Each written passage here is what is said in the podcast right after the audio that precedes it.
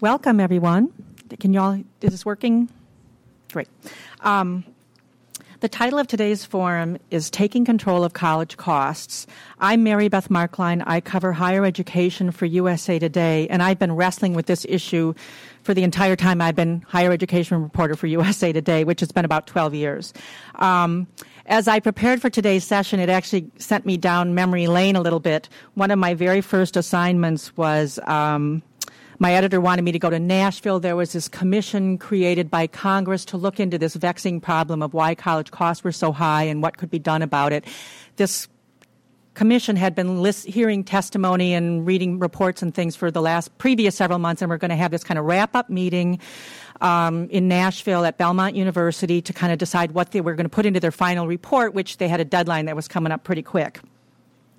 Um, just to give you a little bit of perspective, at the time, I went back and looked at the story I wrote. At the time, a GAO report had said that tuition had gone up between 1981 and 1994 234%, and family incomes were up 82%. Um, I didn't take the time to figure out what that looks like today, but I think we all know it's it, the tuition has gone up. Um, so they held their hearings, and they, I don't want to overstate this, but as the they wore on, you could sort of hear that the consensus was essentially that yes, college is expensive, but there are a lot of complicated reasons why. And yes, colleges could be more transparent about what they do, but really, parents need to understand how to plan for their students, their kids' education a little bit better. Might not surprise you to find out that seven of the 11 commission members were college presidents. Um, the next morning, the head of the commission completely reversed himself. This was my entry into Washington politics. The next morning, the, the head of the commission completely reversed himself, said that colleges need to redouble their efforts to rein in costs or they were going to risk uh, the threat of federal price controls. Somebody got to him between the end of one day and the beginning of the other. Oh, and they also uh, extended the deadline. They, they let them, Congress gave them longer to, to decide what they were going to conclude in this report. So this, basically, the report sits on a shelf somewhere. Tuitions are going up. The Spellings Commission more recently looked more closely at accountability in higher education. And in 2011, colleges that raise their tuition too high will have their names dragged through the mud on a, on a Department of Education website that is going to um, kind of keep tabs on whose prices are going too high too fast. The question is whether that's enough. Or is there something more that the federal government can or should do? And that's what this panel is going to be talking about today the proper role of the federal government, if any, in holding higher education institutions more accountable for when it comes to spending. Um, I'm going to introduce the speakers now, but just a little bit of background about how this all came to be. And Neal, please correct me if I'm wrong, but Bob Mar- this panel was inspired by a paper by Bob Martin called The Revenue to Cost Spiral that looks at why higher education keeps getting more expensive. The paper was then discussed at a Cato Institute meeting that I think Neal was involved with. That discussion led to a blogging critique of the, of, of the whole issue by Kevin Carey, which then led to a critique of Kevin's critique by Neal. which then led to emails flying all over the place. And um, some, the Pope Center, represented by George, uh, published an edited version of their email commentary back and forth. And if you haven't had a chance to look at that, I think you would, if you're here, you would find that interesting. So that's my understanding of how this all came to be. Um, and just real quickly, I'll introduce the four speakers in the order that they'll be speaking and then give them the microphone. So, Bob Martin, an economist and professor emeritus at Centre College, wrote a book uh, on higher education eco- economics called Cost Control College Access and Competition in Higher Education. He's the one who wrote the paper that got this whole thing started, and he basically argues that transparency is essential for higher education and that the government should play a key role in seeing that that happens. Neal is Associate Director of Cato's Center for Educational Freedom.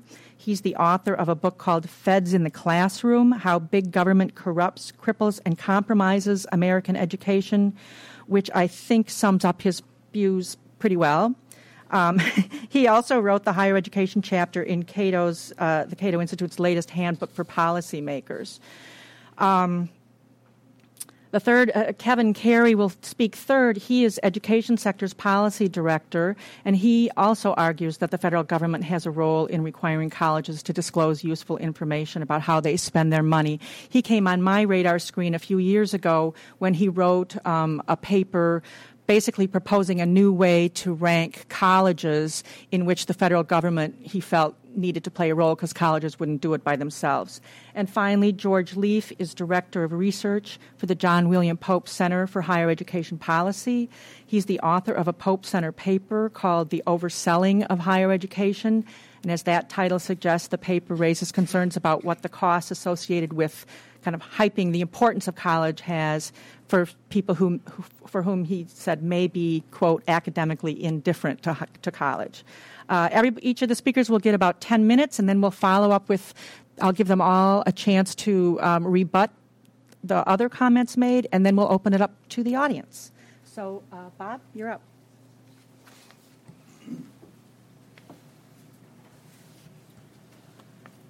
It's a pleasure to be back to Cato again, um, particularly in this particular venue. I guess I would start by saying uh, that there are essentially four separate theories for um, rising costs in higher education.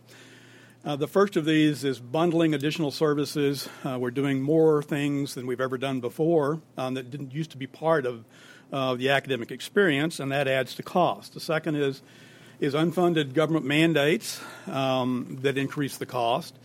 The third is uh, Baumol's cost disease, which is um, a discussion of why there is a separation between um, between productivity and real wages paid in uh, in higher education. And the fourth is then the revenue to uh, cost theory, which was basically uh, the original work by H.R. Bowen in 1980. Um, uh, Dr. Bowen did a comprehensive empirical analysis of um, higher education, uh, and he noticed several regularities in that uh, in that study, and he, he titled these the five laws. Uh, and the first one is the um, regularity that institutions in higher education compete uh, and try to maximize their reputations for quality, compete for prestige, all of that sort of thing.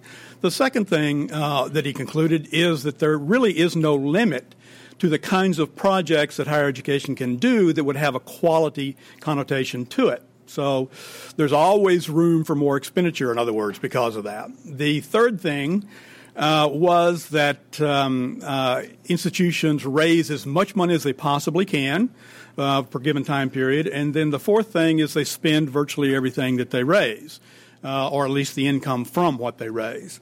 And the fourth thing is this connection between revenues and expenditures. The notion here is that revenues tend to cap expenditures. So every time you release the revenue cap, expenditures are going to rise, and as a consequence of that, the um, um, the cost per student is going to rise along with it.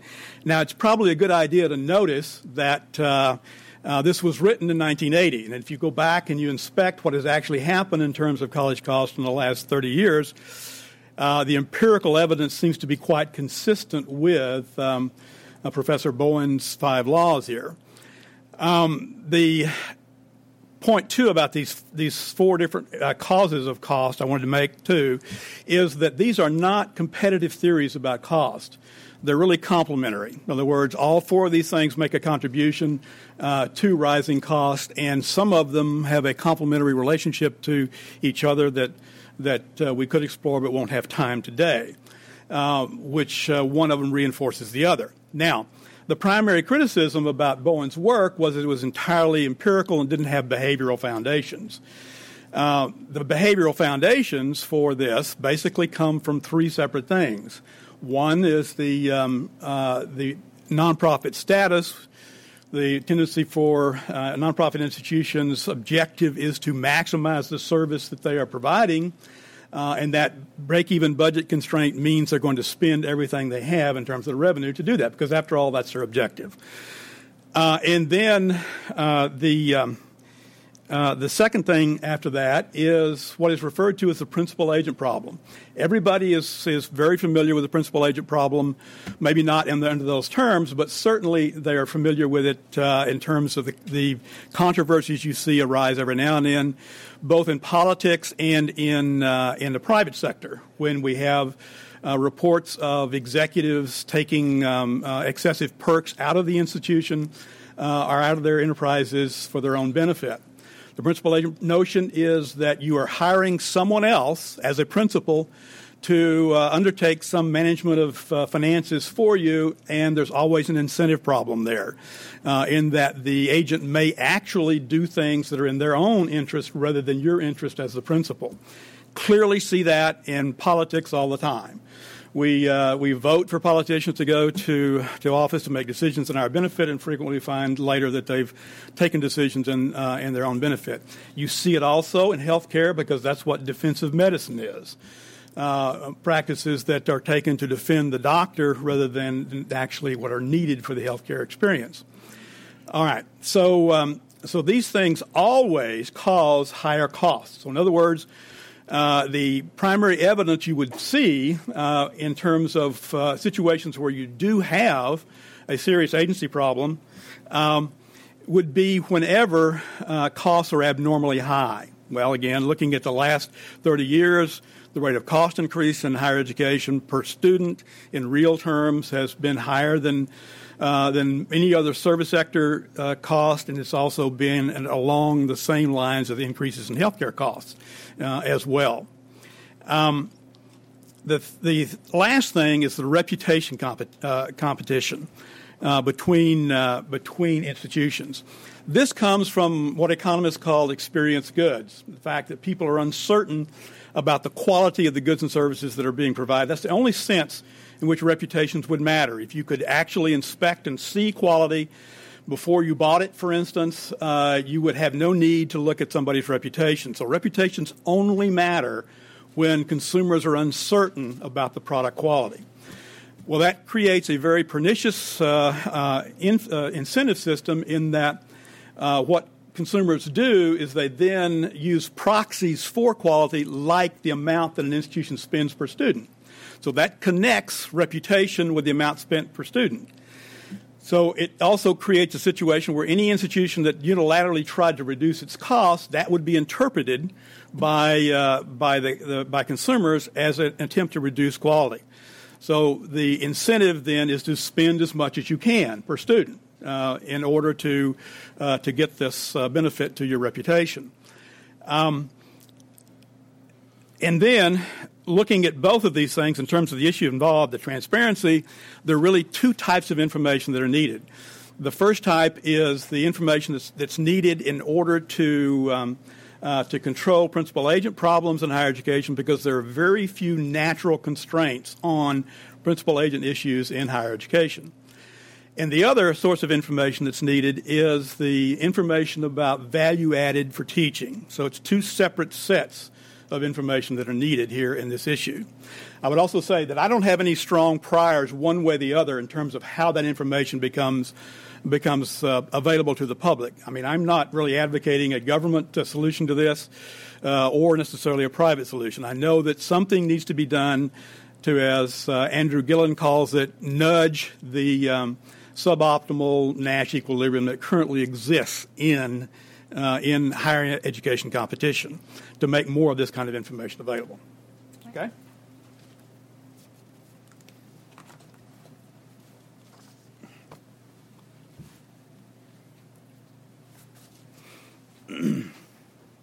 Uh, now, I had to, to make things a little difficult for the Cato staff because I guess I work here. And so I'm going to use a PowerPoint, which requires rearranging of tables and things like that. So just bear with me while all the equipment comes down. I do want to thank everybody for coming today. I especially want to thank Bob for his paper and for the Pope Center for um, co hosting today and for publishing that paper. Um, I'm going to try and operate our, uh, this is our little remote control. Now, I could get it wrong, and I think every time I've tried to use this, I've been talking about higher education, I do it wrong, and I blame colleges. So if I get it wrong, just blame higher education for it. Um, so, as you can guess, as you got from the introduction, I'm going to be arguing that the primary driver, or one of the primary drivers, of the college price spiral is student aid, and it's aid that comes from third parties, primarily taxpayers, but also other third parties. And, and this quote, I think, really encapsulates exactly why this occurs, and, and it goes back to what Bowen said, but I, I just like the colorful way Derek Bok said it. He said, Universities share one characteristic with compulsive gamblers and exiled royalty there's never enough money to satisfy their desires. So now let's see if I can get this right, because this is. No, I can't. All right, I'll use the keys. So that means Kenny Rogers is one of the similar to higher ed, and we have Mary Queen of Scots, and then ultimately higher ed is driven to get every dollar that they can. Now, I'm going to show you a series of slides that I think illustrate pretty well that it's the third party payer that enables colleges to raise prices without making it difficult or extremely difficult for their consumers to buy the product because the people paying that extra amount are ultimately taxpayers or third parties. So, this comes from the College Board's Trend in College Prices 2008. The, the upper uh, or the, the, taller bars are the sticker price, essentially, that is charged per pupil. And, and first, we're looking at private schools, four year private schools. And then I have a, a, a, trend line there that shows that this is every year from 1993 94 academic year to 08 09. You have about a $713 increase in the sticker price. Um, if you look at the price after grants and tax credits, so this is free money, this is money that students don't have to pay back, you can see it's less steep of a curve and it's a, it's a lower price, which suggests that colleges are able to raise their prices because it's not the consumers who are paying much of that additional cost, it's someone else, and that's typically taxpayers. Uh, this is the again the similar chart. This is for four-year public schools. You can actually see slightly uh, bigger difference now in the slope of the line between the uh, sticker price and what is actually paid after grants and loans, after the free money. Now, here's a, a chart showing essentially the same thing. Now, I should start off by saying this is an estimate that I did and I had to adjust for enrollment and different costs of different sectors of schools um, because you can't you can't easily get the information of well all people who went to public colleges paid X and got X amount or Y amount in, in aid. So I had to do some adjustments. So this is an estimate, but you see the same pattern as you saw in the College Board data. So the tall lines, the biggest, highest bars, are the sticker price. That's what people are you know charged uh, by colleges and universities. Then the second line, like before, is after the, the free money, the grants and the, and the tax credits. Note that I do every, well, no, this is every year. Okay. No, every other year, right. So this is, these numbers are roughly double. It's because College Board did one year at a time. I did two years at a time just so I could fit it all, and it was easy to read. So you see the upper bars are the sticker price, then much lower and at a lower, lesser slope is after the, the free money, the grants. Um, and then most interesting is the bottom line, which is after you also include loans. Now, of course, loans are, have to be paid back, or that's the intention of loans. Uh, but most loans, these are only the federal loans, by the way, per pupil. Um, and while they do have to be paid back Ordinarily, there are lots of loan forgiveness programs, and also these loans typically have very generous terms, very low interest rates. So this is sort of cheap money. And after you include the free and the cheap money, you see that it's almost a flat line. Not entirely flat, but almost flat. So that all these increases that you're getting in the sticker price seem to be borne by third parties either directly or third parties subsidizing it, which speaks powerfully to the student aid enabling colleges and universities to bring in as much money they can and spend it without making it harder to get customers. Now, here's a similar, obviously, this pretty much the same chart, only here we're looking at four year public schools. I won't go through those lines again.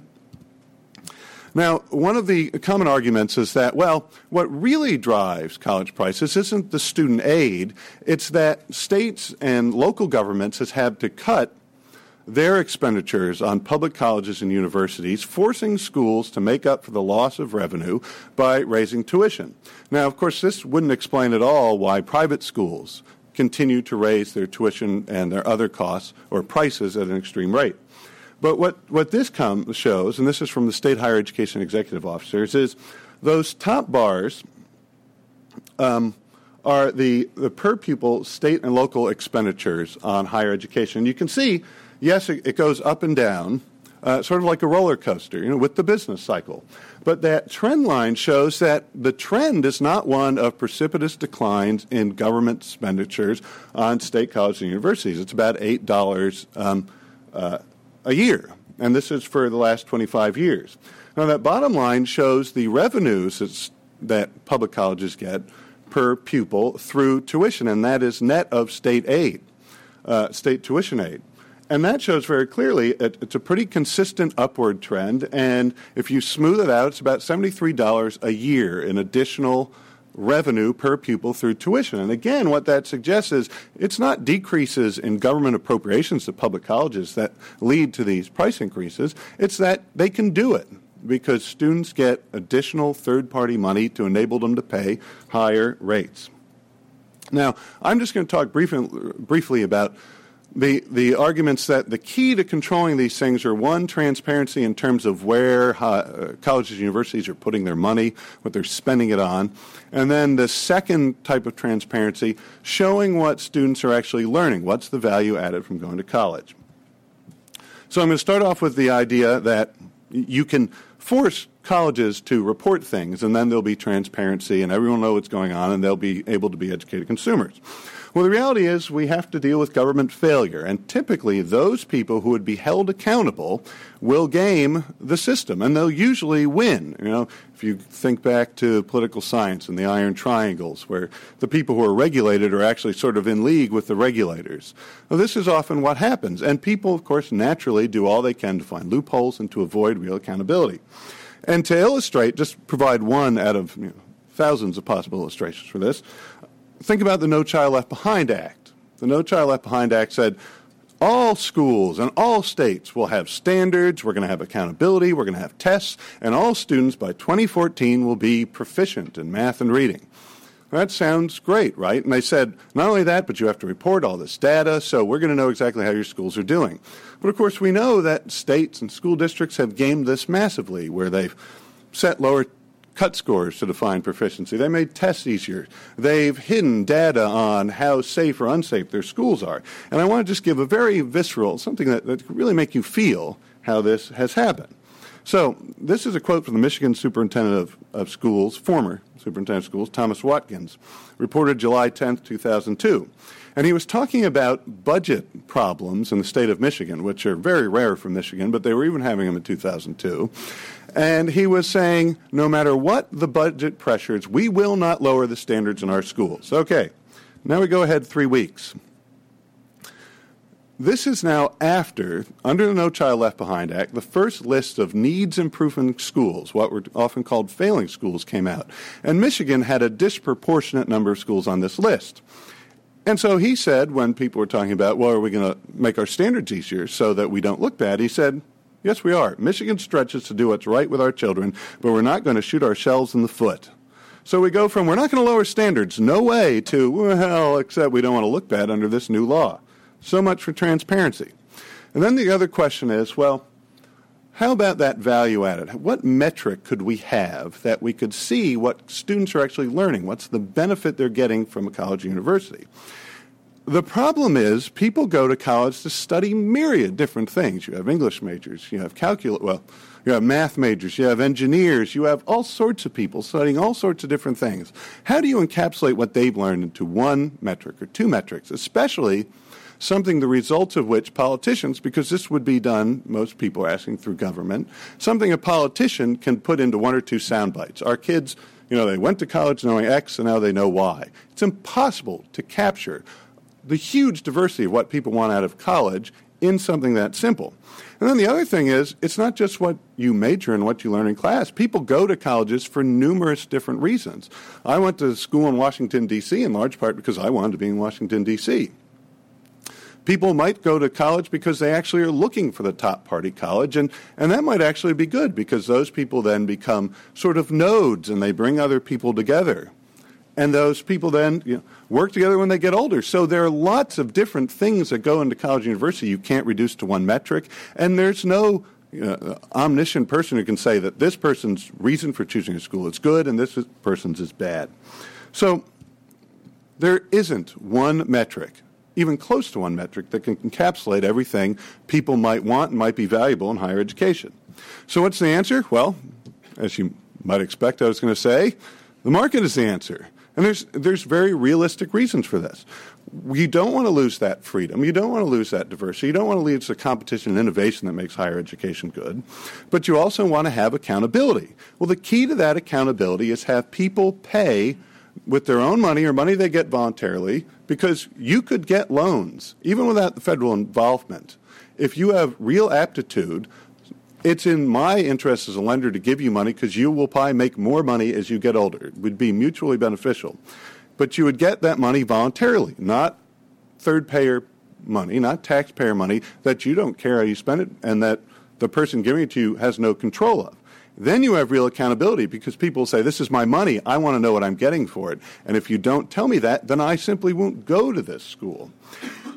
And we'd have accountability without that loss of the really important freedom, competition, innovation that we get with the current system of higher education, which makes our system of higher education really much better than anywhere else in the world. And with that, uh, I'll conclude and now turn it over to Kevin.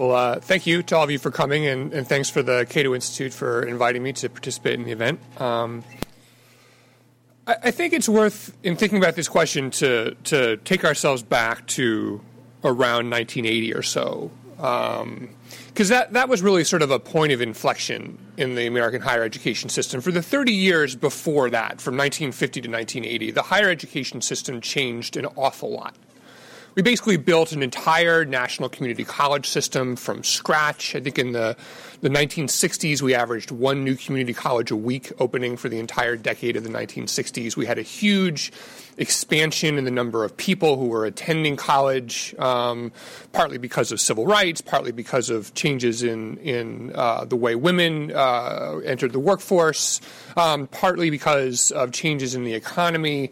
Um, our, our state higher education systems grew and grew and grew.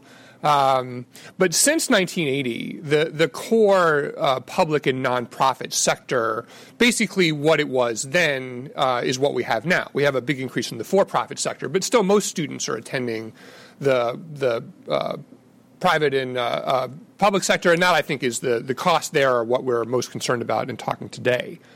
Um, so, so what happened over those 30 years? Well, um, we had the same system then as we had now. Um, college was, we did not have government mandated transparency.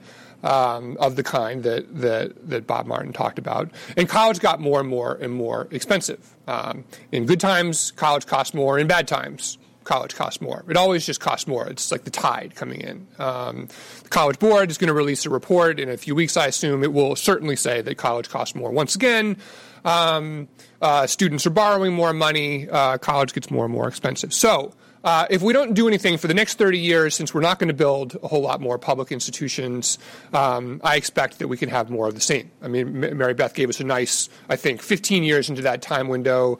Um, we had basically the same thing happen for the next 15 years. If it was 240%, it's about 500% now, um, even as median family income uh, didn't increase nearly as much.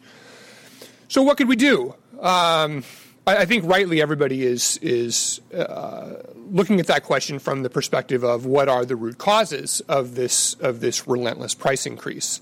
Um, Neal is correct to say that that uh, state support has not declined in the way that uh, institutions like to say that it has. There, there has not been a, a massive disinvestment in, in higher education. Um, so the, the, subsidy levels have stayed about the same. Um, but uh, it seems like the sort of two competing theories that we're addressing here today are the uh, third-party payer theory, which is that is that, um, and then the not enough information theory and, and we have the third party payer theory here and the not enough information theory over there. Okay, well, what are the implications of a solution based on those two diagnoses of the problem? Um, the implication of the third party payer diagnosis, the subsidy diagnosis, is that we should stop doing that. Um, we should pull all that money out of the higher education system. Um, I, I, think that is both problematic um, and very unrealistic for a couple of different reasons. Uh, first of all, most of the subsidies aren't coming from the federal government, they're coming from state governments. So most of the subsidy in higher education is built into the price. The government does not give you the money, it gives it directly to the institution, and the institution charges less. So the federal government kind of comes on top of that by handing out Pell Grants to low income students and by subsidizing the cost of borrowing money for students who borrow. But most of the money is coming from state governments in the form of direct subsidies to institutions. So I suppose if we were really to just let the market do what the market will do, we would have to yank out probably a couple hundred billion dollars out of our, our higher education systems. Um, I think that would be immensely damaging to our higher education uh, systems, which are increasingly in direct competition with subsidized universities around the world, both to serve students and to conduct research. And, the, and, those subsidies implicitly or explicitly subsidize the research mission of colleges as much as they subsidize students attending. Um, the other thing that would happen is that fewer people would go to college if the government is going to stop keeping the price artificially down, then it will settle at a new point where we'll have fewer people going to college um, uh, and uh, so that sort of raises the question of whether or not you think that is a good idea. My sense is that George thinks that is a good idea, and we'll explain why in a few minutes. Um, I do not. Uh, I, people learn important things when they go to college. We don't have an economy that is set up to thrive under any circumstances other than one in which we continue to invest in the human capital of our workforce. That's what's been keeping us going for the last uh, 30 or 40 years. Um, even as that, I would just sort of, I mean, one thing to keep in mind, even as we have been subsidizing and subsidizing and subsidizing higher education, pushing more people through with higher education credentials, the return in the job market to those credentials has increased. So we are the government is subsidizing supply, more supply, and yet and yet the price of that thing we're subsidizing is going up, not going down. Um, so that says to me that we have an economy that demands higher education credentials, that needs more of them, um, and we certainly ought not to pursue a course of action that would take us in the other direction. Um, so the reason that's why I support um, and am you know an enthusiast for the uh, the transparency solution, the information solution. Um, I think that Neal's uh, contention that you can't boil down uh, what a college is to one measure is is somewhat of a straw man. Of course you can't. Um, nobody would do that. Uh, even the me- the consumer measures that we have today, like U.S. News and World Report, which is sort of far and away the most popular and most influential consumer measure of higher education, takes about you know 15 or 20 different numbers and boils it all down you know into one number. Like, like, one number that is a function of many other numbers is not the same as one number that's the function of one number um, and consumers making choices in the end are going to have to decide. They're going to have to choose, you know, this institution or that institution, or perhaps in the future, as these things become more flexible, several institutions that they can use to um, put their higher education t- together. But they certainly can't go to all of them um, at one time. The other thing that we know, again, based on sort of what's happened over the last 30 years, is that higher education institutions will not voluntarily disclose information about themselves. They will not do it. And in fact, they have a very effective lobby here in Washington, D.C., which fights any attempt whatsoever um, to, to require any more uh, uh, information disclosure. And, and, I'll give you just one example to sort of the, the lengths of absurdity that this has come to. Um, as uh, you know, Mary Beth comes to us from USA Today. USA uh, Today has actually done its own part to increase transparency in higher education by helping publish results from the National Survey of Student Engagement um, which gives you uh, not one number but five numbers, and those five numbers are a function of about 80 numbers, which are uh, a very sophisticated survey of, of uh, institutional practices based on a representative sample of, of, students at hundreds of institutions. And one thing the information re- revolution has given us is many more ways now than we had 30 years ago or even 10 years ago to gather information about colleges, how well they serve their students, what that value added is, and there there are measures that are being developed to, to estimate that um, in a cost effective way that could be used to provide this kind of transparency. So a few years ago, the, the government, the National Center for Education Statistics, um, suggested to colleges that uh, to make a change in the way that it gathers information. So right now, in, in, in exchange for access to the federal Title IV system, which is this you know huge pot of many many billions of dollars, colleges have to report some information to the federal government in return. It's a pretty good deal for colleges, which is why why they all take it. Um, the the commissioner of the National Center for Education Statistics said, "Look, um, if if you have chosen on your own to engage in this this this NSSE, this survey, and if you have chosen on your own to publish that information, um, tell us where it is. Send a, a, little link in with your report that would show us where that information is, so we can tell other people where it is." Um, the, the higher education lobby came down on him like a ton of bricks for making that suggestion to voluntarily disclose to, to disclose information that had already been disclosed so people could actually see it. That's the level of antipathy um, that we have against disclosure of this information. And the reason is uh, uh, the principal agent problem is a pretty good deal for the agent in this case. Um, that people like to be in this race for prestige. They like prestige. They like to spend their time uh, in the sort of pursuit of institutional glorification because that glorification reflects on the people who work there. The, the status quo where everybody keeps paying more money into the higher education system is quite good for the people who are in the system itself. They don't have any particular interest in getting away from that. Um, but that's the only really plausible way to get from here to there.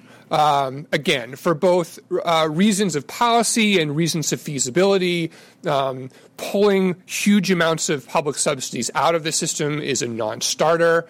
Um, providing more transparency, however, is a real thing that could happen. I mean, I mean, you saw the Spellings Commission talk about this a few years ago. Um, this is, I think, a bipartisan agenda that you have uh, in the states among both Democrat and Republican legislators. They all are a little frustrated by the sort of standard higher education position, which is give us more money and don't ask us ask us any questions. Um, so let's move to the give us more money but ask us a lot of questions uh, approach to higher education policy, which would, I think, um, bring more market discipline to the enterprise. Again, I, I think this whole price controls are crazy. I think this whole list that we're talking about, we're going to publish the, the, the ones that increase in cost, that's crazy. That's not going to work either. The government doesn't have any business telling colleges what to charge. I, th- I do think it is in the government does have a role to to compel uh, common, comparable information um, in a way that makes markets act more efficiently. It's what it does in the private sector already. Um, there are pre- you know plenty of companies out there that if they had the the, the uh, option would rather not at any one given time report their quarterly results for this year. They'd rather hide it. They'd rather lie about it. They'd rather people not know that they screwed up and they lost they lost a bunch of money. They're not allowed to do that um, because it's not in the interest of efficient markets for them to do that. It's not in the public interest for them to do that.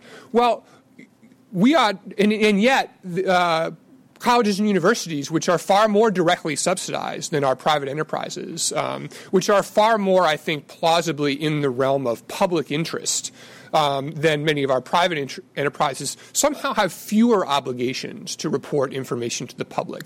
That doesn't make a lot of sense to me. I think that a, uh, a transparency and market based approach to this cost problem is actually one um, that one could imagine a bipartisan uh, a solution to that, that people on both the left and the right could come together and, and support that in a way that would uh, make a difference. And frankly, only that kind of bipartisan solution is going to uh, be sufficient to push back against, again, what are very strong, entrenched institutional interests in keeping their information out of the public eye. So, thanks very much.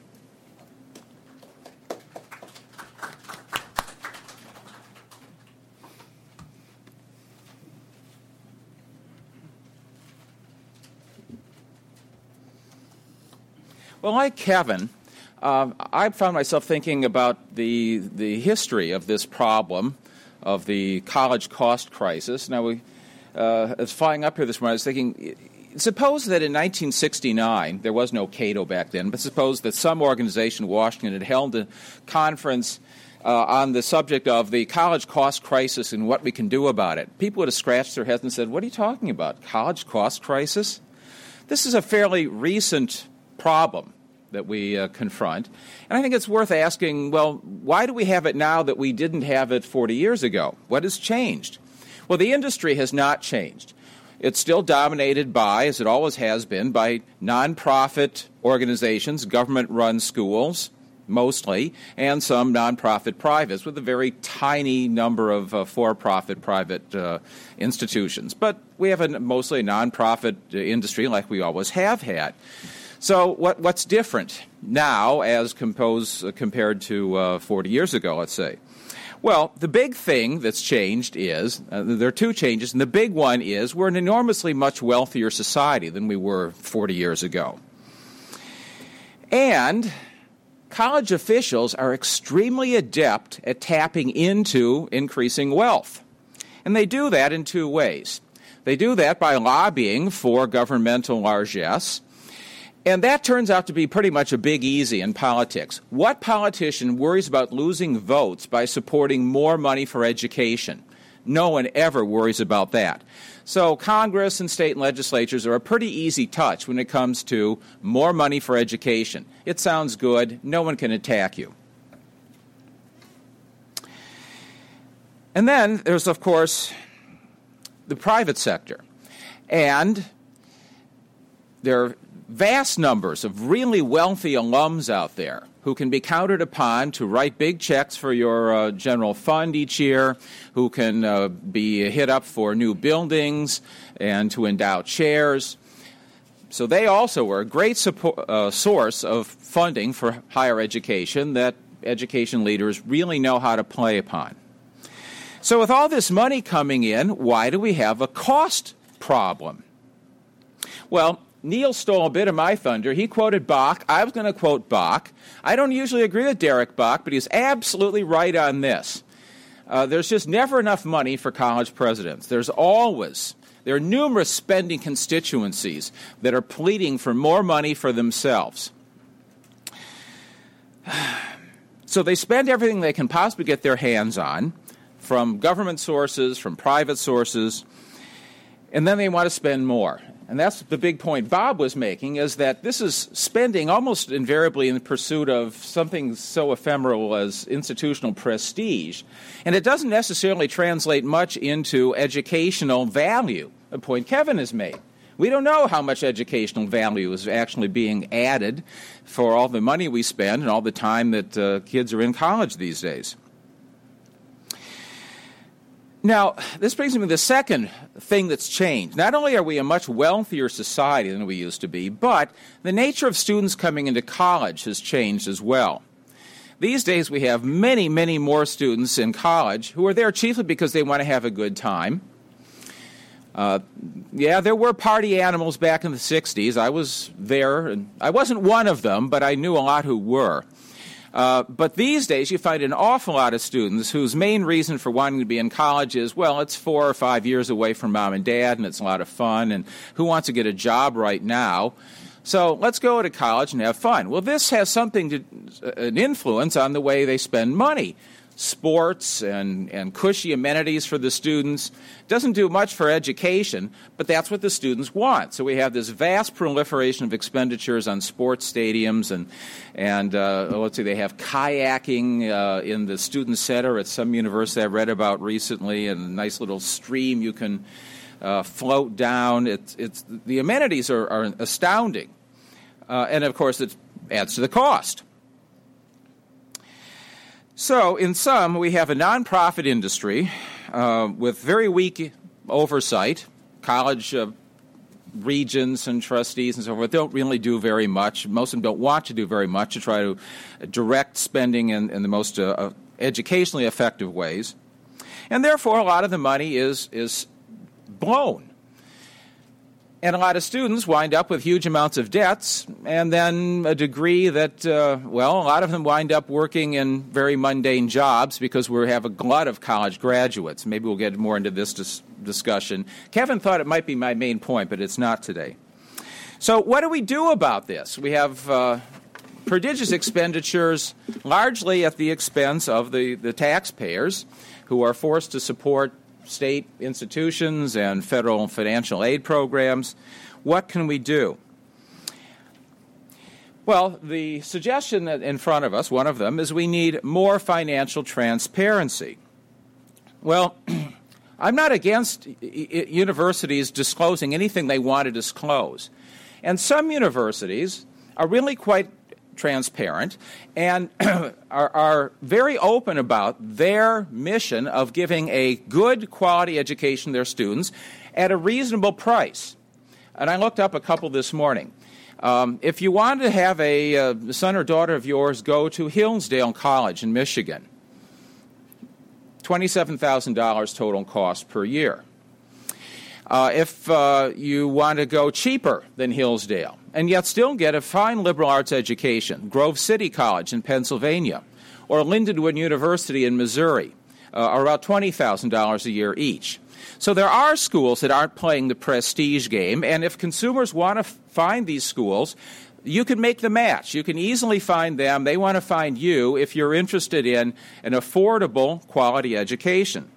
As opposed to the, the education at many institutions, which is dominated by, as my friend Murray Sperber, a now retired Indiana University professor, puts it, the faculty student non aggression pact, which means easy work and high grades, but don't bother me because I want to write my books and do my research.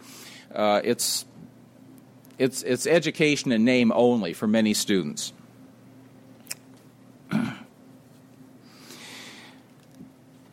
Now, what about the idea, though, that we'd get much better performance if we had more financial transparency? Well, let's imagine what happens. Suppose that we have mandated uh, disclosure of far more financial information than we now have. Well, that sounds, sounds very nice, but what happens next? Uh, that's a question that uh, came, came to mind in Thomas Sowell's most recent book. He was talking about one of his earliest econ classes, and uh, the professor asked a question, and he eagerly gave an answer about some public policy he'd like to see. And the professor asked, Well, what happens then? Well, all right, so what if we have financial disclosure? What happens then? Will that make any difference in the uh, decision making process in, in colleges and universities? I really don't think so, because the spending constituencies are still going to want to spend the money, and the presidents are still going to keep those constituencies happy. For instance, um, is any university going to say, well, you know, we had plans to hire another diversity official on staff, but now that we're going to have to disclose information about how we're spending our money, we're, we're, we're just not going to hire that person? Or dis- to dismiss some of the existing diversity people on staff. No, that's not going to happen. The spending constituencies are going to overwhelm whatever constituency for saving money might be catalyzed by having more disclosure of financial information. Now, what then about educational outcomes? Well, again, there are schools which, even though they probably can't quantify any of this, can make a very credible claim that because of the level of attention we give to our uh, students, they will get a good education here. It's not going to be the Faculty Student Non Aggression Pact on our campus. Schools like Hillsdale, for example, which I think have a very credible claim to not wasting the student's time, but instead making sure that he gets a serious education. Recently, I was thinking about this problem um, student writing. Many people in the business community say that college graduates are terrible these days. They can't write worth a darn. And that's true. Why is that true? Well, a paper that the Pope Center published a few years ago was written by a retired North Carolina State professor who taught these composition classes. She pointed out that in many of these classes, the subject is really not quality writing, but instead it's whatever the, the professor's uh, mania happens to be feminism or environmentalism or whatever. And so the, the, the class focuses not on can you write a good paragraph, but have you imbibed the, the notions of, from all these readings that uh, you, you've been assigned? Now, that's not going to teach students how to, how to write. And there's really no way to quantify that. In fact, it could be different from professor to professor in the same college. Now, if you want to find out if I send my son or daughter to this school, will he or she get a good education in learning how to write the English language? Probably nothing more important than that. You're going to have to dig hard to find out what are the courses like in writing. And there's no way to quantify that, and there's no report that could possibly uh, substitute for digging into the information about uh, the, the, the, nature of the courses, the readings, the, uh, the uh, assignments, the rigor uh, that, that, with which they are graded.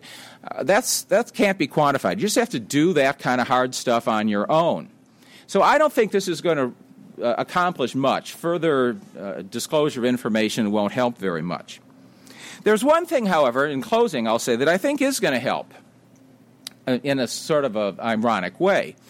Um, back when he was on uh, Nixon's uh, uh, cabinet as uh, Council of Economic Advisors chairman, Herb Stein, a very funny guy. Uh, one day there was a, di- a, dispute raging in a cabinet meeting, and some official in the cabinet said, Well, this just can't continue. And Stein interrupted and said, Well, if it can't continue, it's going to stop. There's nothing the government has to do about it necessarily. Well, I think that we may be at that point with respect to the, the uh, incoming wealth into the higher education system. Uh, I think we're past the fat years. We had seven fat decades for higher education with increasing wealth. I think that's about to change. Uh, the wealth into the society is not going to be expanding as it was. There will be higher taxes on the people who might have contributed. Government budgets are not going to be going as much into education. They're going to be more into uh, fulfilling all of their entitlement obligations. And for this reason, there'll probably be a whole lot less money flowing in. And in this system, with less money coming in, I think competition will become more intense uh, automatically. And you'll find more and more private uh, providers of, uh, of education, uh, like uh, some of the online ones. Kevin has written about this recently, and I seconded it in a piece I wrote for the Pope Center recently, that offer very good quality at very low price.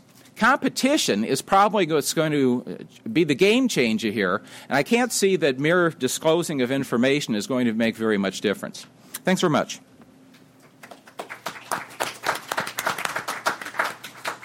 Right. Um, thank you, all four of you, and we'll go ahead and see if anybody has responding comments. And Bob already has his hand up. Um, I'd like to make a couple of comments. I guess. The and be sure and talk into your. Oh, I'm sorry. Uh, the first would be with respect to information metrics. Um, it's common for people in higher education to reject different kinds of uh, value added metrics on the basis of the metric not being perfect. Uh, but that's really a red herring across the problem. And the reason is because of the fact that perfect information is really inefficient in a world of uncertainty. Uh, and the reason for that is because information is costly. So nobody can really afford ever to get perfect information. We also know uh, from practical experience in higher education that you do not have to have perfect information in order to, um, to have a very efficient market work in a certain area. And we know that because of the market for senior scholars. Uh, the information that uh, is generated about scholarship, for example, is certainly not perfect. Um, you you you you make your your bones, so to speak, in in research on the basis of the level of the journal in which you publish these things. Uh, but you may may be a co-author, you may be a single author. Uh, the journal may be published in a top-level journal and then never cited again. So the number of citations is a uh, an important aspect of that. The same thing holds true with regard to scholarly books. Uh, the information generated by that process is certainly not perfect information. Uh, it is not a one to one scalar to high quality research. But the information is sufficient to establish a very viable market for senior scholars. What many people probably do not realize is that there is no market for senior teachers. If you are 45 years old uh, and you've taken a career in teaching, you do not have mobility. You will not be able to find another job at another institution with tenure on the basis of a teaching record. And the reason for that market failure is because there is no information about the value added uh, that you have uh, been responsible for throughout your, uh, your career. So a moment's look at what creates a, uh, a, um, a, viable market for senior scholars will help you understand the kind of information that's really required to establish a corresponding market for senior teachers. The absence of a market for senior teachers with mobility up until they're 45 and 50 years old, for instance, is the reason why undergraduate education uh, basically is a stepchild in most of higher education, why there aren't any really powerful advocates for high quality undergraduate experience is because those people don't exist. The people with mobility don't exist. What we know about the market for senior scholars is that the information required uh, to establish that uh, market comes from a third party source. It comes from the, the, journal publishers, it comes from the book publishers, uh, and it comes from the acceptance or rejection of that work on the part of the academic community as large. It does not come from the individual scholar or the institution for which that scholar works. Uh, indeed, if it were left up to the institution, they'd rather not that have that not known because that's how those scholars get hired away from those institutions. Because the institutions themselves have no incentive to provide that information. Same thing is true with respect to uh, high quality teaching. They have no incentive to let the public know who are our very best teachers. Because if they did that, then there would be other institutions that would raid that institution, make an offer to um, uh, to that well-known uh, senior teacher, and attract them away. And they would lose those people. As it stands now, since there is no information about value added in teaching, if you are an institution trying to find uh, new teachers and you make an offer to another institution, you don't know whether that's really a great teacher or not. But you will know that, that the institution, if it is a great teacher, will counter that offer. If it is a poor teacher, they will not counter the offer, and you get an adverse selection result. You hire a poor teacher. So that market doesn't exist. And the reason is because of the absence of that information. Information does not have to be perfect, it just merely has to be efficient enough to establish a market for.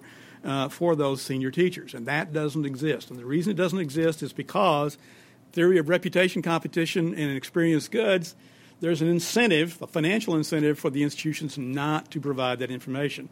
It's a financial advantage for there to be ambiguity about uh, quality uh, of uh, undergraduate teaching. Great, thanks. Neal, you ready? Yeah, I have a, a whole laundry list here, but I'll, I'll try and just hit a few and then I'll throw some out just as quick statements, maybe to get people thinking about them, and you can ask them in question and answer.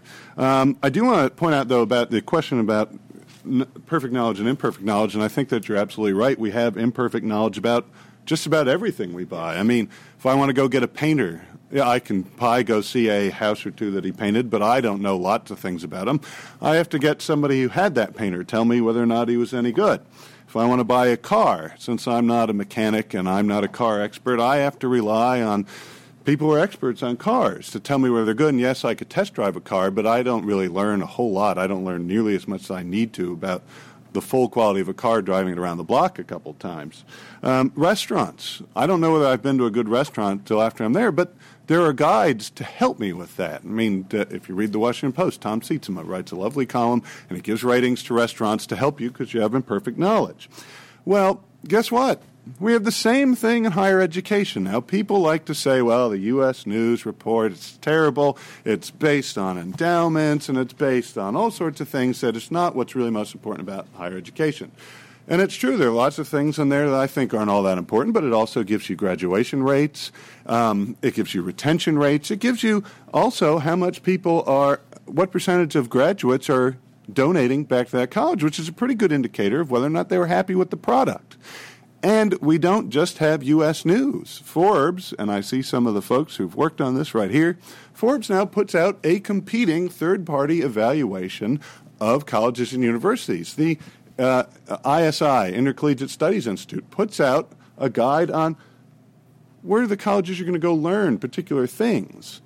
Um, the American Council of Trustees and Alumni just put out a new guide who has core curricula. There is a lot of information about higher education. I don't think we're any worse off picking with that information. We're picking a college than we are for restaurants and we are for for um, cars or anything like that. And those things exist because there are consumers for higher ed. This is a lot better than say K through 12, where you pretty much go where you're assigned. There's a little more choice now, but at least consumers have choice.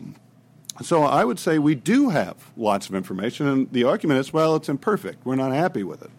Which then brings me to, I think, one of the other important points here is that well, Kevin says it's unrealistic to think that we're going to reduce student aid, and that, and apparently, if we do reduce student aid, you know that that's going to lead to all sorts of terrible things. Well, first of all, I don't think it's unrealistic to think we could reduce student aid, and I think it's unrealistic to think that the solution that we know we could get transparency. And I'm going to go back to something that Kevin said.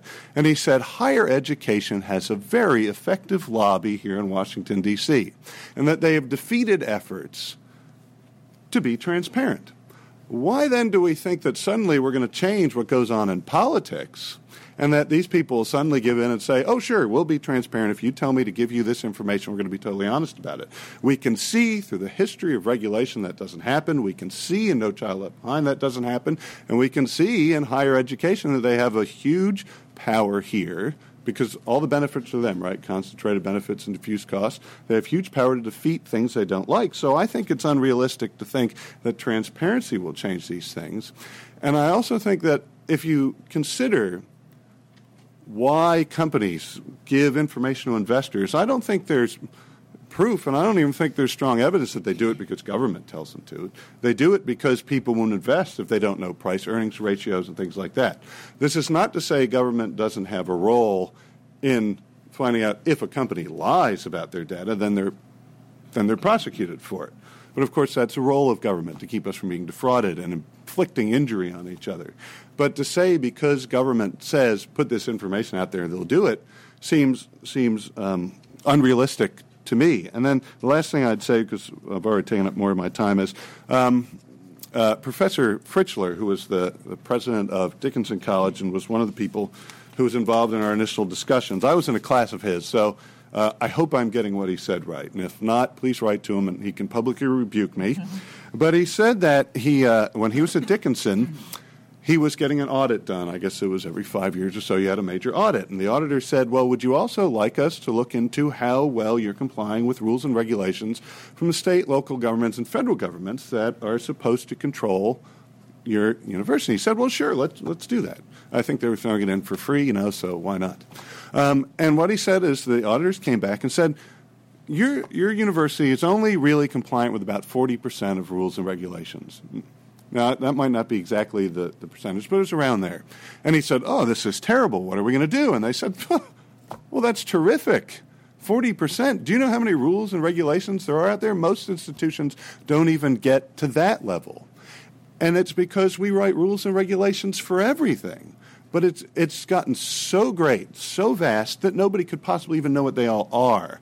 Why do we think that just adding some more, aside from the fact that people will avoid them. Why do we think adding more will even be something that computes with colleges and universities that they can follow because they can't follow most of the rules and regulations that apply to them now? So I think the transparency argument through government suffers from a huge reality gap with what we know about the effect of regulation. And I think if we look at the data, it is clear that the reasons that the principals can charge so much is because the agents, if we think of the consumers as the agents, they're being agents with someone else's money, and the people who are actually paying for this are taxpayers who really have no agency because politicians, yes, they vote for them, but after that, politicians do things without really consulting them. And that's my rebuttal. Okay. Kevin? Um, well, a, a, couple things. Uh, it's true. There is, uh, in some ways, a lot of information about higher education out there. Uh, U.S. News and World Report has been publishing rankings since 1983. Since 1983, colleges doubled in price uh, after inflation. So clearly, that information wasn't good enough to defeat the sort of substantial uh, uh, problems that I think Bob ably described. Um, in, in, fact, if you look at the U.S. News rankings, while they do have graduation rates in them, 10%, 10% of the rankings is spending per student. 25% is reputation, this ephemeral thing that colleges want to essentially increase at the expense of students. So, so you know, in a lot of ways, some the information we have is either obviously insufficient to um, do what we need it to do to keep prices down, or it's making it worse. I mean, because that's what's happened over the last 30 years. Um, I think uh, uh, to to address uh, George's point, um, a couple of George's points. One, um, I don't think that it is, in fact, so hard to come up with some good, uh, reasonable measures of what students learn. And, and, there is nothing whatsoever in U.S. News about that. Um, and writing is actually a good example. Um, sure, writing is complicated. Uh, I'm willing to bet that if you were to find an objectively poor writer and an objectively good writer and give the five of us here uh, samples of their writing and ask us to, to distinguish between the, the, two of them, I'll bet all five of us would come to the same conclusion. Uh, writing is complicated, but it's, it's observable. You can make these judgments about good writing um, and communication. And in fact, there is a test that's available right now that's being used voluntarily by hundreds of colleges and universities. It's called the Collegiate Learning Assessment. Um, they're doing it because the colleges, no one is forcing them to do it. They're doing it because they think it's a valid measure of how much students they, they sample a, a uh, they, they test a sample of freshmen and they test a sample of seniors and they look at the difference between those scores to get a sense of this value added measure. Um, the problem with the collegiate learning assessment, as with pretty much everything in higher education, is that again, that information is kept from the public by the institutions. That's the deal. They'll only uh, subject themselves to this kind of evaluation if they can control the data. So some of them are putting the information out there. There was the University of Nebraska at Omaha got a really, really good score. And so they issued a press release saying, our scores are really, really good. And, and maybe that was good for them. Maybe they attracted a few students. But you can't have a situation where people only tell good news about themselves um, in a way that makes sense to them. That, that is not going to defeat these very substantial um, problems of institutional incentives. And so it really comes back around to uh, Derek Bok's very great quote, and he's absolutely right about that. Uh, the, situa- the, the, system we have now allows institutions to behave that way. It allows them to run around and get as much money from possible as possible from everyone, um, and spend it in ways that really benefit them more than the people they got their money from. Um, I don't want to uh, thwart institutional ambition. I think our higher education system has benefited greatly from a relatively unregulated um, approach to higher education. It's what makes our system better than other countries. We've let a thousand flowers bloom. We have a very robust uh, private nonprofit sector. Now we have a very robust private for profit sector.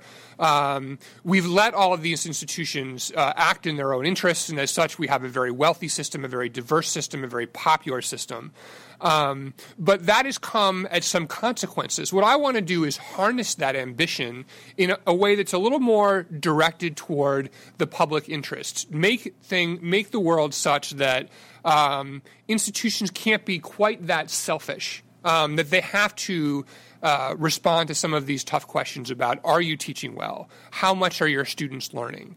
Um, and then that would lead them to a different set of decisions, both about learning, and, and learning is not as good as it, it, needs to be in a lot of institutions, but also about pricing. Um, it would allow them, it would actually allow them to compete with one another on value, which they really can't do right now. If you think of value as being the ratio of quality to price, since we don't know what quality is right now, people think quality and price are the same thing um, you you couldn't go into the higher education market right now and say, you know what, I'm just as good as I was last year, but I'm 20% cheaper. Or, you know what, I'm 10% worse than I was last year, but I'm 50% cheaper. No one can do that right now. That kind of rational decision making takes place in all kinds of normal markets where there's real information about quality. It never happens in higher education. So, of course, prices continue to go up. And George. Oh, I'll just make a, a, very brief comment and then, wow, you people ask your questions. I think that we're. When we think about institutional prestige, institutional uh, learning outcomes, we're asking the wrong thing. We should be asking about the individual, not the institution. Because after all, institutional averages can mask all kinds of ups and downs. Um, at the college where I taught many, many, many years ago, I had a few students who were exceptionally good and learned an awful lot of uh, the stuff I taught, economics and business law. And there are lots of others who slept through and earned their D's and F's. What you learn about the school, though, is not important. What you want to find out is what did the individual learn? Now, I think we may be at a at a breakthrough on this. Uh, and again, it was Kevin's article in, about uh, Straighterline that got me thinking along these lines. Here was a, he was writing about a woman who was out of work and wanted some evidence to show employers that she was competent in mathematics. So she took a couple of classes from this uh, online uh, uh, company, Straighterline, that offers uh, uh, $99 per month. You can take as many courses of theirs as you want to. Now, she learned a lot. This is good stuff she was taking. Uh, she was, had mentors available.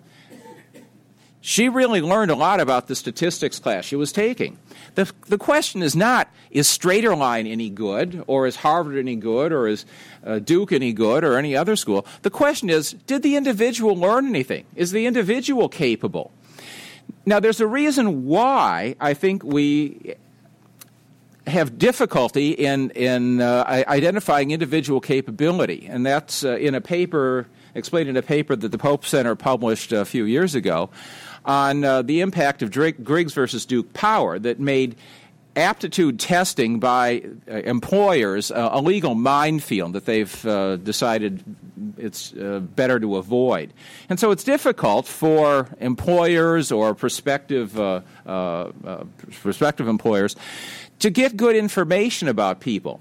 Now, if they, if they can break through that, the and I, the the recent Ricci case seems in the Supreme Court seems to suggest that yeah you you you may be safe if you have uh, decent testing that is not clearly designed uh, to uh, keep out people uh, of certain races, then you can do this. If employers can start testing the individual, they, they're not going to care whether you learned your statistics at Straighterline or at Harvard. They'll just care, did you learn your stuff? And if we make that breakthrough and start focusing on individual capabilities, all the discussion about institutional prestige and institutional disclosure information becomes moot. So let's have Q&A now. All right. Wow. All right. Your hand was up first. the name and affiliation. Oh, what did you want? Give the name and affiliation. Give us your name and affiliation. Hank uh, no affiliation. None that I want to give anyway. Um, uh, this follows up uh, actually uh, on George Leef's comment. I, I believe that there's a really an elephant in the room when we talk about education that no one seems to talk about, and that is the I call it the degree licensing um, marriage or conspiracy. This whole idea that education, um, which is really top down, any other product or service that I go to the store I tell them what I want. They may make recommendations. I may ask them questions. When I go to the co- when I go to a college, they tell me, yes, you have certain choices and degrees, but you have to get a degree, and we're going to tell you what kind of pro- programs, all these courses. People going to college for these letters and science degrees who have no interest in intellectual education need these in order to say go to a professional school, law school, um, I I bet I'm a lawyer, and I bet that I could take somebody out of high school, and in a year of intensive training, have them write wills better than somebody who's fresh out of law school who has taken one course in trust in estates and could not possibly be competent to write a will, but we allow him to write a will because he's got a, a license. And my the my point is isn't the real problem this whole college degree business that a person can't go to college and say I've got some skills that I want to pick up. I'm going to create a new profession for myself because I see a and I want certain things. So I'm going to pick out what I want and but we've made this degree world which is married to the uh, what I would call the the licensing world. That I call it the un, my I call it the unholy alliance um, between licensing and degrees. So my question to you is simply: Don't you think this is really when it comes to the cost and all the resources spent in education, a much bigger factor than anything you guys have been talking about. Yes. uh, yes, you're right. Um, the the mania for credentials is is the other thing that's big change since since the you know let's say 1960s. Uh, there wasn't such a mania for credentials. There's a tremendous mania for credentials right now. And credentials don't necessarily mean you've learned anything, that, uh, and they certainly don't mean you couldn't have learned it someplace else or learned it quicker. And you know, I, I'm intrigued by what you said about you could take a student out of college and, and an intensive training teach them to write better. I, out of high school. You know, years ago, I said to my, my oldest friend in the world, who's a Harvard lawyer and been a partner in a big firm for a long time, I said, suppose you could d- choose. We have 10 students here. They're all uh, going to an Ivy League school. They're really bright kids and they want to go in the legal profession. Uh, and you get to choose five of them and just take them into your firm right now and start teaching them how to do legal stuff. The other five will go to Harvard or Princeton, and then they'll go to a prestige law school, and then you can hire them. And, and I asked him, which do you think would be the better group of lawyers? He said the ones I, I would take right out of high school. So, yes, credentialing is, is a, a, very expensive substitute for other kinds of learning that people do. Bob indicated he had something. Yeah. Um, the colleges and universities actually provide two services they provide the credentialing service. Uh, and they provide the educational value added that takes place in the in the classroom. Uh, and what you see uh, in the that quality hierarchy is that the institutions at the bottom of the hierarchy basically they're competing on the basis of uh, value added. Very little credentialing going on there. Uh, the kind of credentials you get from a, a, state university at some place, for example, is not going to open a lot of doors. On the other hand, we all know that the credential you get from a um, uh, an Ivy League school, for instance, will open a lot of doors. It also will promise you that you will earn a degree with some of the best and the brightest in the world, and that networking opportunity is very, very valuable. Um, the thing is that one of the the, the, the the information that's available about credentialing is very good.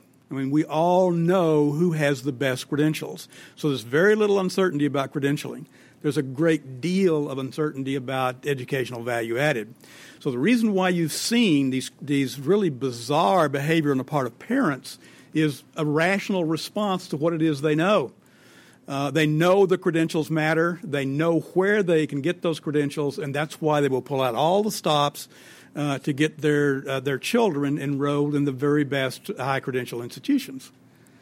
The problem is with the uh, the value added educational value added part.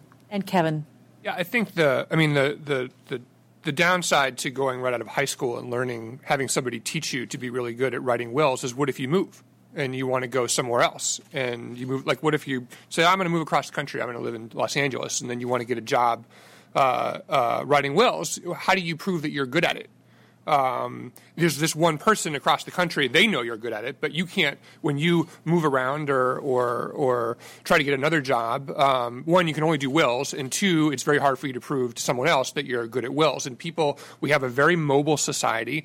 Um, we have uh, a society where people change careers often. That's why again rationally people are very very focused on getting education credentials. I'm all in favor of of opening up our credentialing system, making it more flexible, making it more innovative, perhaps breaking the relationship between those who provide credentials um, and those who provide education. But there's going to have to be some rational basis for offering better, better credentials. And really, that brings us back around to having some sort of system of making judgments about how much students learn in any variety of settings. The Straighterline example that, that George, and, and, thank you for bringing up the article I wrote, um, uh, I recommend it highly to all of you here today um, uh, is a pretty good example of that. So here you have an entrepreneur um, who wants to go out and offer very, very inexpensive education online. He's got there are two things standing in his way. One is something we haven't talked about, which is uh, uh, the sort of government-supported accreditation system, which is basically this.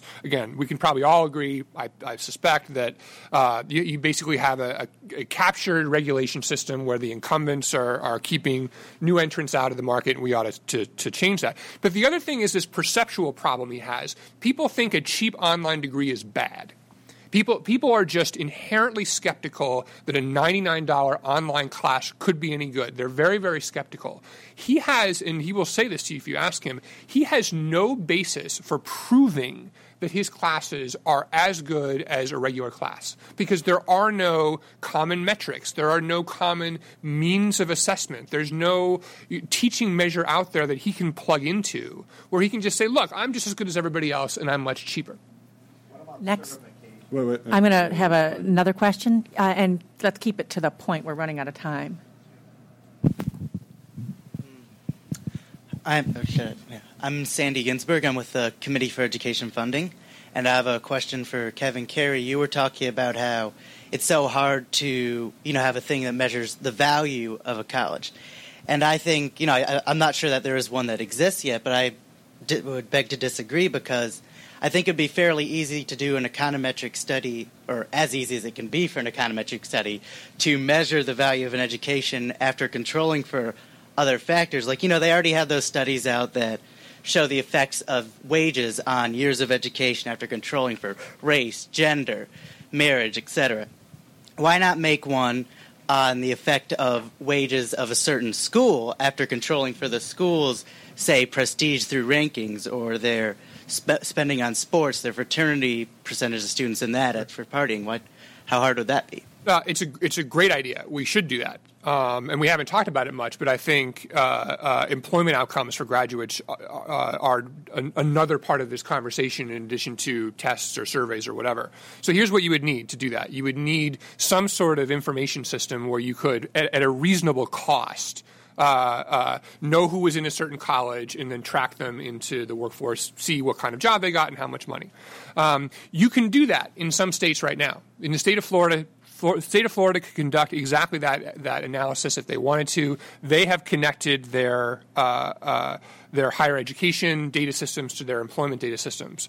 So a few years ago, um, in the, the, federal government proposed actually having a national uh, uh data system that would allow some sort of common measure in theory. They didn't sort of come out and say this, but you could you could sort of see the, the writing on the wall where you could do exactly that study. Um, the higher education lobby totally squashed it. I mean, absolutely came out and went crazy about it, and and and actually went to Congress and had Congress pass a law making it illegal for the government to even collect common information at the individual student level that would. Uh, uh, uh, uh, allow for the kind of analysis that you're talking about. And this just one small point. This kind of brings me back to something Neal said. Uh, none of this is easy. Um, the, I think that the sort of establishment will push back in both directions. However, I think only the institutions benefit from lack of transparency. Institutions and lots and lots of other people benefit from huge subsidies. So it's going to be a lot easier to fix the first problem than the second one. Neal, uh, did you want to say something? Yeah, I wanted to. Well, first of all, I mean, I think that employment and, and maybe salary afterwards is important to a lot of people, but that's hardly what many people go to school for. So to just say, well, the end all for whether or not a school is good is how much their graduates earn is really narrowing significantly what college is about. Um, I think that it's important, though, that again, and, and, and Kevin started to talk about this, was again, the lobbyists have when the government has tried to impose transparency, they've just squashed it. Now, I think there are good reasons for that. There are legitimate privacy concerns about having government collect information on everything you do from cradle to grave. There, there are legitimate concerns about that, but I don't think that's why higher education squashed it. Um, it they squashed it because it would be inconvenient and because they can.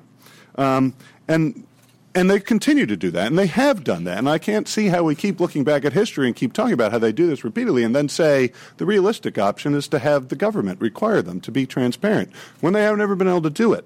Uh, and I think that we're missing also the main point about this discussion, which is what's causing the college cost spiral? Why do the prices keep going up? And I haven't heard anybody give a good reason that it's not the aid. Even if you want to say that more transparency would help people be better consumers. As I showed in my slides, it's very clear that people can keep paying higher and higher prices because someone else is giving them the money, and colleges can charge those because someone else is giving their consumers the money. So if we want to talk about the cost spiral, I don't see how we don't continue, how we cannot address that very clear problem. And I think it's totally unrealistic to think that we can require government to say there's certain reporting and then expect rational pricing when someone is saying is giving you money and saying, "Go ahead and spend it." It's not yours. It's not really mine. So go ahead, spend it on higher education and see if the price doesn't go up. I think we have time for lots of questions and back here. You and the you, you're the guy who's yeah. Uh, I'm Noah Mamus. I'm from the American Council of Trustees and Alumni. My question is for Mr. McCluskey, um, and I don't mean to sound like an angry lefty when I ask it. Um, I agree that I agree with your proposition that that the uh, discounted price, uh, because it's discounted, leads to increases in the sticker price. My concern is that reducing the amount of aid available to people who need the discounted price doesn't actually lower the sticker price for the people who need the lower prices, right? So that lower prices at the higher level make it harder for poor people who are qualified, who want to get into college and who can use college. It makes it harder for them and puts up impediments. Well, I'm glad the I'm sure angry. that- I'm sure that the Cato Institute always has an answer for these. Yeah, well, and I'm glad the angry lefty over there asked that question. Uh, but I know that ACTA is not always angry and not always lefty, so uh, we'll let that go. Um, but, you know, you bring up an important point, which is something I wanted to address a little earlier, but there's just hadn't been time, which is that markets are dynamic. So it's wrong to think that, well, colleges charge X now. And by the way, somebody mentioned that, well, they were just reading about a college where you can go kayaking, things like that. They're probably talking about one of my favorite ridiculous college things, which is the Tiger Grotto at the University of Missouri, where they have basically an indoor water park. And you think about the gourmet food people or students now demand, and the exorbitant and the extravagant buildings, and and and the arms race. They talk about in terms of getting celebrity professors and more buildings and things like that. Well, that is essentially waste. Now, if you had people paying their own money, you would you wanted to bring them in, you'd lower prices.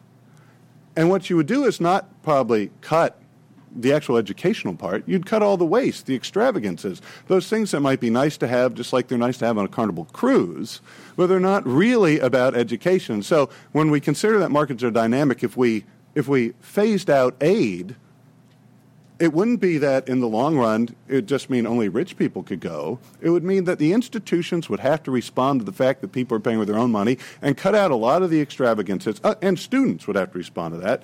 And both colleges and students would say, boy, we can't really afford the Tiger Grotto anymore. And so I guess I'll have to mix my own protein, uh, uh, protein shakes while I sit in front of the artificial waterfall and watch Zoo TV. Um, and so this is all there. You can look it up on their website.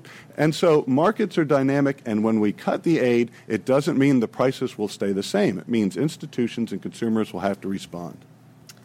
What do you think? Can we squeeze one more in? Oh, yeah. Okay, we'll squeeze one more in, and this woman had her hand up. Hi, I, um, the, I'm Marie Sherritt. I'm one of those online students. Um, I'm at Strayer University. And this isn't for any one particular panel member. Um, I wondered whether any of them would, would like to comment on um, either A, um, what I call uh, hidden curriculum, and the cost of hidden curriculum. Meaning, you're you have a textbook you're supposed to teach from, but you're really ignoring that textbook and you're just saying your own thing while we're all sitting there. Or B, um, well, I'll just leave it at that. Thanks. George? Yeah, that's that's a very good point. Um, I, I, I wrote an article earlier this year about a, a case that had come to light up in Canada, where the professor not only didn't go with the textbook, he didn't even go with the subject matter of the course. He, he did what he called uh, uh, squatted the course. It was supposed to be on physics, and he said, "Well, look, I don't, I don't want to talk about physics. I want to talk about the uh, danger to the Earth." So that's what we're going to be talking about uh, in in the next 15 weeks. Uh, it, it, it's a darn shame that professors can get away with that. It was around to a breach of contract, but there's very little discipline upon professors who uh, deviate and decide to just uh, try to save their world not on their own time, to uh, advert to the title of a book by Stanley Fish, but rather on, on college time. And it, it, it, it speaks ill of uh, the discipline that they can get away with it. But I mean, isn't isn't the problem that you didn't know that ahead of time, right? Nobody told you. It's not like you when you went on the Strayer website. It said, "Oh, well, here's like four sections of this class, and these two are actually going to teach the the curriculum. But if this one, forget it. You're not going to learn anything." Well, it's, so there's no there's no there's no cost to the institution of essentially breaching its contract with you that way. There's no they never get caught. There's no accountability for it. So the solution is to have accountability for it. The solution is to if you were to kind of look and say, oh, you know, if an institution would have reasons to discipline that kind of behavior if there were any negative consequences of it. There isn't now, but there would be if we had more transparency about how much people learn. There's actually a term for it in the research in higher education economics. It's referred to as destructuring the curriculum, uh, and that um, uh, that was brought to light in the early 80s, and then Massy and Zemsky did a, a, comprehensive statistical analysis of curriculum and found that yes, that's exactly true. That's going on at a uh, at an accelerated rate. Um, and what it means basically is not only teaching a topic that was not even in the uh, not even in the curriculum, but it also means uh, allowing people to proliferate uh, specialty courses that have really little to do with the main core curriculum. Uh, not forcing students to take um, courses in a logical curricular order so that they have they're building on previous class experience. They now take them whenever they want to, and so they go into classes really unprepared for the next step. Uh, and uh, Zemsky, in his most recent book, was talking about that, um, the one on higher education reform, making it possible, uh, and saying that his comment was that, that uh, this was well, well documented, well publicized, and then the faculty just simply ignored it. Uh, and said, uh, well, you know, it's really kind of inconvenient for us to um, uh, to not be able to teach courses we want to teach. It's, it's, it would require us to sort of look over the shoulder of our fe- uh, fellow faculty members to make sure they were doing the right things, and it just would make life too uncomfortable. So nothing has been done about that problem, in essence, uh, a well documented problem since the late 80s. Well, I would just say to that, though, that there is increasing research and knowledge about for-profit schools, and Strayer is one. I don't know that how Strayer responds to a lot of these things, but from what we do know, many for profit schools, first of all, offer a stripped down curriculum where you don't take a whole bunch of, of additional classes that really don't have anything to do with the skills you're trying to get. Um, so you'd have less opportunity to go to some class where they don't teach you anything like you're expecting. And most of these classes, the teachers, the, the professors, they're not doing research. They're getting paid to teach that class. They're evaluated on how they're teach that class. The content is standardized across the system. If you talk about University of Phoenix, things like that. And what holds these schools accountable is, first of all, they have investors who want to get their money, and they have customers. Now, but still, customers are insensitive to a lot of these things because, again, much of that is paid by third parties it's paid through student aid. But these for profit schools do seem to offer a much more direct curriculum that gets right to what the people who are attending want, and it's because of their for profit status. I think that's be better. Okay, oh, it's time to, time to have lunch. Thanks everybody for coming and for a great panel.